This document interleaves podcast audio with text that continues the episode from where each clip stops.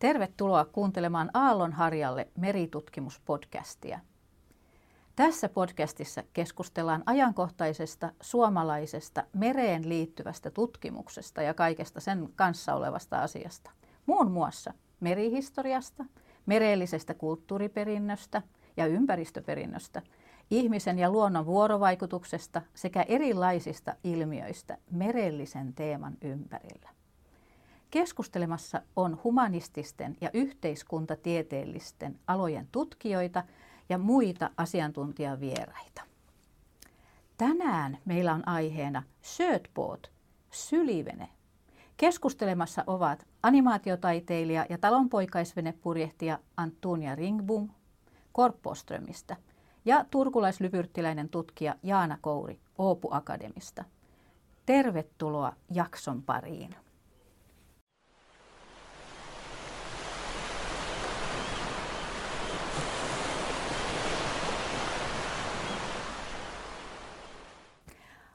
Olen Jaana Kouri, tutkija Oopu Akademista.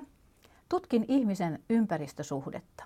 Minua kiinnostaa etenkin kokemuksellisen tiedon ja tieteellisen tiedon vuorovaikutus. Kanssani on keskustelemassa animaatiotaiteilija ja talonpoikaisvene purjehtija Anttunia Ringpum Korpoströmistä. Tervetuloa lämpimästi Anttunia. No kiitos Jaana. Aiheemme on tänään siis Sötboat sylivene. Keskustelemme talonpoikaisveneistä ja suhteestamme mereen. Yhtenä kimmokkeena tähän on se, että vuonna 2021 pohjoismainen limisauma veneperinne hyväksyttiin Unescon ihmiskunnan aineettoman kulttuuriperinnön luetteloon. Unescon sopimuksessa ihmiskunnan aineettomalla kulttuuriperinnöllä tarkoitetaan erilaisia käytäntöjä, kuvauksia, ilmauksia, tietoja ja taitoja sekä niihin liittyviä esineitä, välineitä ja kulttuurisia tiloja, jotka yhteisöt, ryhmät ja joissain tapauksissa myös yhte- yksityishenkilöt tunnustavat osaksi kulttuuriperintöään. Tähän alkuun voisin ensin kysyä sinulta Anttuunia. Podcastimme otsikon ajatusta Sötboat, sylivene. Mikä ihme on Sötboat tai sylivene? Voisitko avata meille vähän näitä asioita? No joo, siis skötbåt tarkoittaa perinteisesti tietysti silakkaverkkovenettä, eli skötta on silakkaverkko. Mutta minun skötbåtssegling, eli mun purjehdus skötbåtilla, on erilainen. En kalasta silakoita sillä, mutta nautin siitä olemisesta ja, ja vaan niin kuin siitä turvasta sylistä, mikä tämä skötbot on mulle. Ja skötte tarkoittaa muun muassa syliä ruotsiksi. Eli skötta on verkko, skötte on syli. Ja tämä tuudittaa mua ja antaa turvaa tämmöisellä sylin tavalla. Niin, että jopa tässä niin kuin nimessä yhdistyy sun niin kuin yleinen esineen, esineen nimi ja sun omat antamat tunteet ja kokemukset siihen esineeseen. Joo, ja mä oon keksinyt tämän kyllä aivan itse ja mä en usko, että kukaan muu käyttää tätä nimikettä. No voi olla, että, että mutta ehkä se, se nyt tämän leviää. jälkeen saattaa hyvin käyttääkin. Se on ihanan lämmin, lämmin nimi. No mikä sitten, mikä tämä niin klinkpootti sitten on? No joo, siis äh, limisauma vene suomeksi ja klinkboot ruotsiksi niin äh, jotenkin nämä onomat on poettisesti eroavat aika paljon toisistaan mm-hmm. nämä nimikkeet. Ja, ja äh, sehän tarkoittaa, suomenkielinen nimi on paljon niin kuin selittävämpi, mm-hmm. koska sen selittää nimenomaan, että nämä laudat, jost, mistä tämä vene on tehty, ne on niin kuin limittäin päällekkäin rakennettu niin, että, että ylempi on ö, alemman, pikkasen alemman päällä. Ja tämä tekee sen, että nämä veneet, niissä on niin kuin ne joustaa, ne ei ole jäykkiä, vaikka ne on tukevia. Ja sitten ne aallokossa ne toimii vähän kuin tämmöinen simpukan kuori, että ne, ne liikkuu hyvin pehmeästi aallokosta, aallokossa. Ja sitten kaiken yksi tämmöinen hyvä ominaisuus myös on, on tämä ääni, joka lähtee siitä, kun laineet lipsahtaa sen, sen klink sen limisauman, sen limisaumaa vasten. sitä vasten. Joo. Ja se tekee, se antaa tämmöisen klik klik klik klik klik klik, Mm. klik äänen. Ja äh, mä muistan ihan lapsena, kun mä oon nukkunut niin kuin veneessä ja, ja, ja kun se, mä kirjoitin jopa kouluaineessa ihan pienenä ranskaksi. Niin. Et le bateau faisait clic, et, no, faisait clic cloc sous le, sous le bateau. Eli Mm. mm.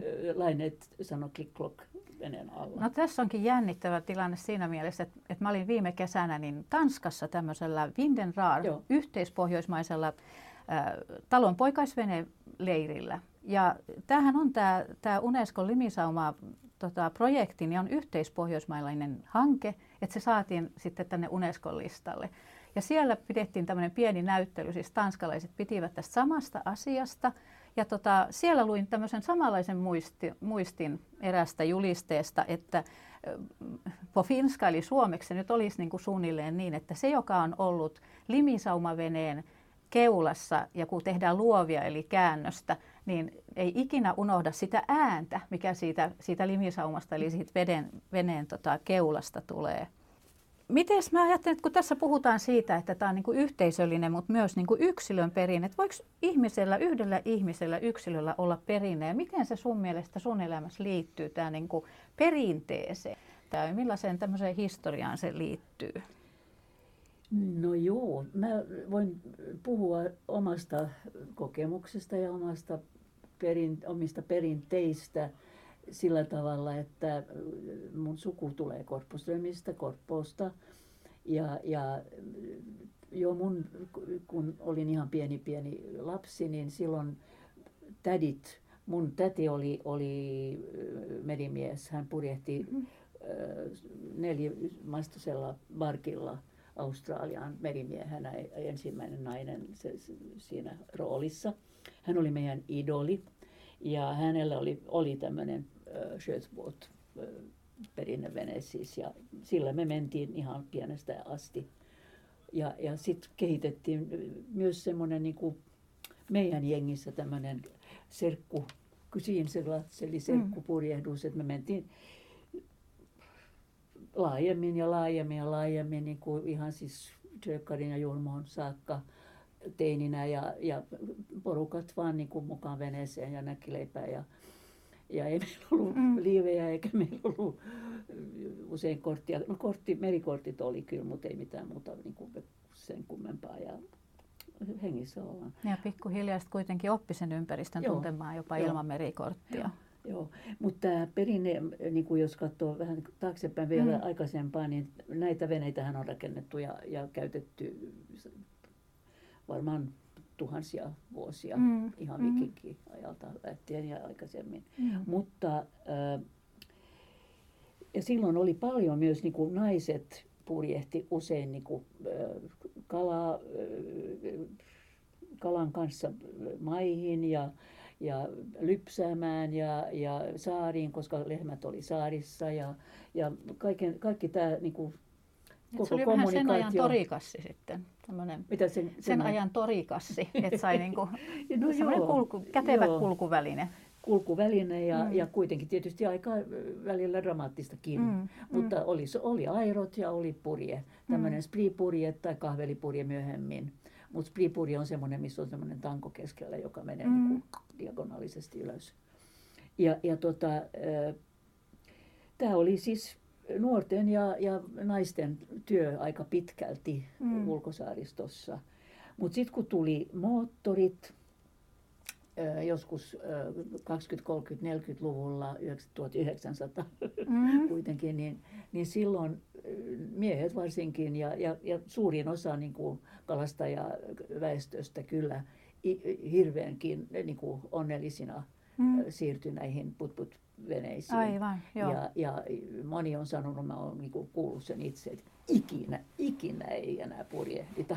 Niin, voi. Mutta mut se sitten siirtyi, ö, osa ihmisistä muutti kaupunkiin ja äh, Mm. akatemisoitui ja niin edelleen. Ja, mutta tämä purjehtiminen näillä veneillä jäi kyllä tämmöiseksi, niin että se on parasta, mitä voi tehdä Mm. kesällä. Mm. Ja heti kun jäät lähtee oikeastaan.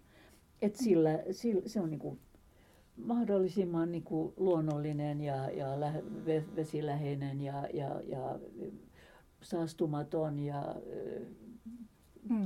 il, melkein ilmanen täysin ilmanen melkein mm. ö, touhu.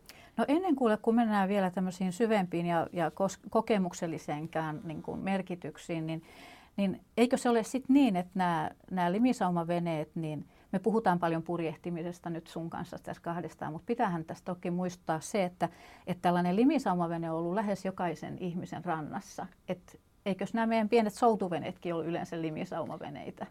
Kyllä joo, siis soutuveneet ja, ja niihin yleensä myös laitettiin tämmöinen pikku purje, mm. koska sehän helpotti myötätuoli liiku, kai, li, niin. li, li, käytännöllistä. Hyvin käytännöllistä ja, ja, ja, siis, ja limisaumaveneitä on myös niin kuin nämä itse nämä sturbootit, nämä isommat jotka, mm. sumput, jotka, joilla mentiin Tukholmaan ja mentiin ja just Ahvenanmaalla niitä on paljon ja mm. muuallakin. Ja, ja, ja et, että, et se on lähinnä se, se raken, miten ne laudat on siihen rakennettu. Se, se on se, se, joka on antanut sen klink, eli kyllä. limisauma, klinker englanniksi nimen. myös, mm. sen nimen, mutta mm. mut, tämä mistä tämä UNESCO perinne mm. päätös, sinne päätös tuli, mm. niin sehän oli just nimenomaan myös tämä kaikki tämän ympärillä, että, että on pysynyt niin kuin tämmöisenä elävänä traditiona, että se ei ole hävinnyt mihinkään, vaan se, se jatkuu ja se, sitä niin kuin eri tavoin eri paikkakunnilla ja eri maissa mm. niin kuin, Halutaan pitää elossa. ja pidetään mm. elossa mm. ja jatketaan.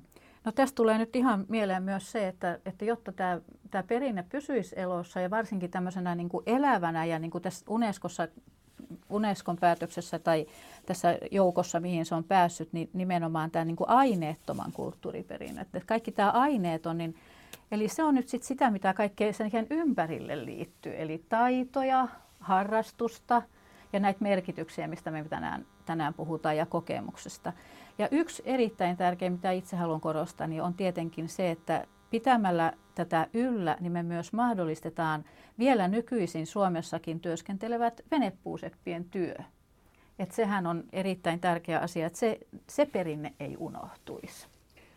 Totta, ja joo, mä oon tosiaan, me, mun naapuri ja mun ex-mies ja mun monet sukulaiset on jatkanut tätä perinnettä mm. myös, ja, ja se on hirveän tärkeää, että se, että se pysyy pysyy niin kuin elossa. Mm. Ja, ja näitä veneitä kyllä niin kuin, monet rakastaa, mutta sitten ihmiset pelkää, että puuvene on hankala hoitaa ja että siinä on paljon niin kuin, kevät töitä ja, mm. ja syksytöitä ja tämmöistä. Mm. Ja sehän on tiety, tietyssä mielessä totta, mm. mutta mut se kuuluu myös siihen, että sehän on osa sitä, sitä harrastusta. Jos niin, ja sitä on sitä myös sitä, että vaikka se on raskasta, niin se on myös suuri ilo. Itse ainakin on kokenut sen, että yksi kevään merkki on tervanhaju. Et se, joo, et siitä joo. tietää, että kevät tulee, kun terva rupeaa peri, tota, pihalla, pihalla tuoksumaan, kun mies ennen tervas meidän, meidän samo, samankaltaisia näitä talonpoikaisveneitä.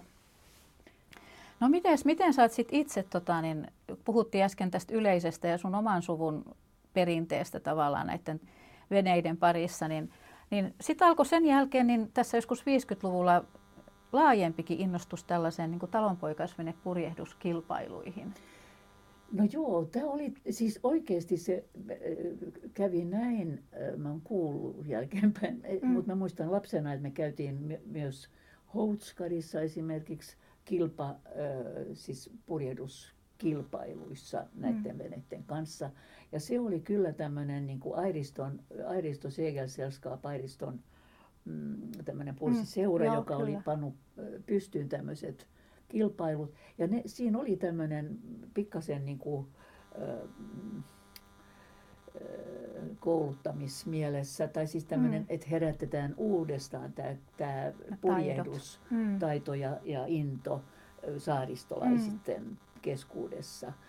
Ja, ja se teki sen, että, että just Houskarissa ruvettiin, nämä kalastajat siellä rupes mm. Rupesi laittamaan purjeet näihin niin. vanhoihin, ne jotka oli jo periaatteessa hylännyt tämän purjehdusjutun. Niin, Mutta sitten kun tuli tämmöinen vähän niin kuin kilpailujuttu niin. mukaan ja sitten saattoi voittaa tämmöiset palkinnot, missä oli köysiä ja tupakkaa ja kahvia ja vessapaperia. Ja varmaan se yhdessä oleminen myös siellä kilpailussa, että kokoonnutaan joo, ja päästään joo, vähän tarinoimaan. Joo, joo, se oli hirveän hauskaa. Mm. Ja, ja, ja tota, Mutta siitä lähti tämmöinen, tämä kilpa tai tämmöisten kilpailujen järjestäminen mm. monessa, ja meillä on Korpuströmissä myös Kyllä, tämmöinen kilpailu. Ja nämä pienet yhdistykset myös laitto, pani pystyyn tällaisia. Aivan, joo. Ja, ja itse on hirveän, siis on se kiva, se on kaunista, kun näkee kaikki nämä purjet, mutta mun vene on niin hidas ja mä en ole niin mikä super, super purjehtija, joten musta niin se itse kilpa Mm. Ja, että täytyy niin kuin yrittää voittaa. No, se on aina, eikö se on aina niin, että mm. voittajat tykkää, tykkää kilpailuista? Niin, ja, niin, niin kyllä. Luultavasti en ole koskaan voittanut. Ja, mä olen kerran voittanut tosiaan, mutta meitä ei ollut niin hirveän monta, mutta se oli, se oli Brenshärissa. No niin, joo. Joo, mutta et se, on, se te kuitenkin piristi tämän, tämän purjehdusinnon silloin, mm. silloin 50 Joo, ja onhan näissä, niin kuin, että ne ovat myös yleisötapahtumia. Joo. Että ihmiset rannalla tykkää seurata ja monesti niihin pääsee mukaan muitakin kuin niin sanottuja kaste tai niin kuin ihmisiä, jotka on tota, kiinni niissä purjeissa ja köysissä. Ja se on tietenkin myös sellaista, että siinä saadaan ihmisiä, joilla ei ole veneitä, niin kiinnostumaan tästä ja innostumaan. Ja tämän, tämän, tämä on esimerkiksi yksi tapa, miten Kustavin talonpoikaisyhdistys tai veneyhdistys on, on syntynyt, että se on pikkuhiljaa lähtenyt nyt niin kuin tuomaan tapahtumia ja nyt se järjestää esimerkiksi, pyrkii saamaan tiloja. Pikkuhiljaa pienistä asioista laajenee se innostus myös ihmisille, joilla ei ole mahdollisuuksia tai varaa pitää itse tällaista, tällaista veneettä tai tiloja. Joo, no nyt onkin ihana. Me ollaan päästy tähän niin kuin kulttuuriperinnön ja kautta, historian kautta ja vähän kielenkin kautta sellaisiin asioihin kuin ihan ikiomiin niin kuin kokemuksiin ja tarinoihin näistä, näistä veneistä ja niiden kanssa purjehtimisista. Aloitapa jostain kertomaan jostain kokemuksesta, mikä sulle on ollut erittäin merkittävä merellä tai puu, puuveneiden ja limisaumaveneiden kanssa. Ja juu, se on tämä ongelma nyt, että niitä on niin hirvittävän monta. Lapsena me, me kerran purjehdittiin just vaan Jurmoon, koska mm. oli myötätuuli ja oli pohjoistuuli Korppoosta ja puh, vaan neljä tuntia kesti sinne.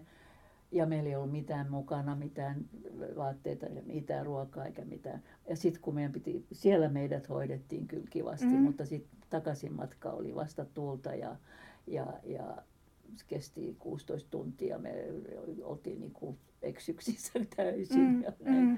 kryssaamalla. Että tämä oli tämmöinen ensimmäinen tämmöinen vähän hassu juttu. Ja, no, mutta sitten jos mä ajattelen, kun mä asuin sitten Hangossa mm. monta, monta, monta vuotta ja, ja joka kesä, joka alkukesä, kesäkuussa mun vene purjehdittiin Korpooseen ja sitten elokuussa takaisin mm. Hankoon. Ja tämä oli, tästä muodostui muun muassa semmoinen naisten purjehdus perinne ja meitä oli joskus kolme, neljä, viisi ystävät mm.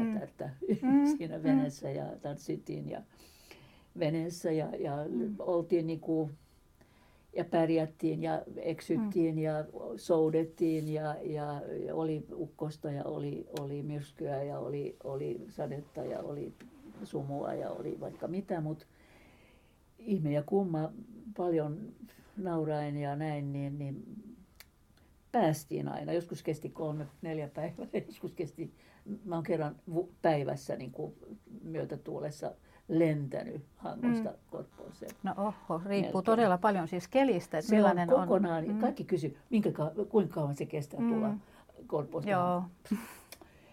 Se on Et mikä tuuli ja mikä virta. Ja... Tämä oli semmoinen, nämä oli kyllä tämmöiset, mm. ja joskus mä menin, aika usein mä menin yksin kanssa.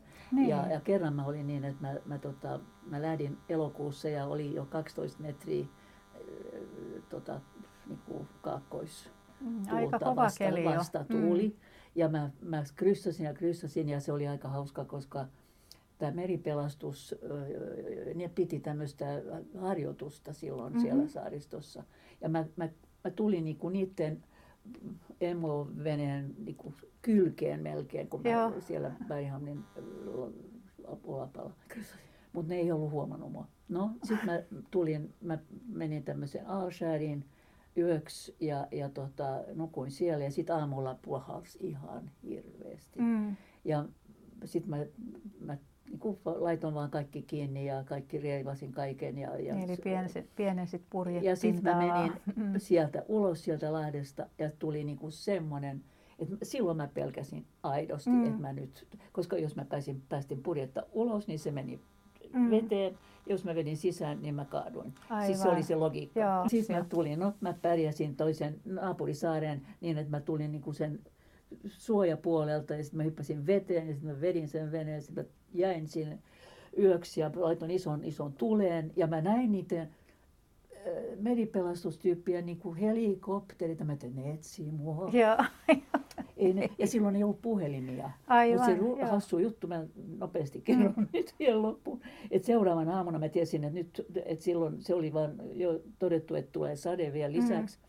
Niin sitten mä menin pelkällä fokalla ja, mm. ja jatkoin matkaa tyhmä, koska mä olisin voinut kääntää ja mennä takaisin, mm. mutta en mä mm. ikinä sitä voinut ajatella. niin. No sitten mä jatkoin ja jatkoin, tulin niin kuin väylään, sinne ison väylään, mm. väylään.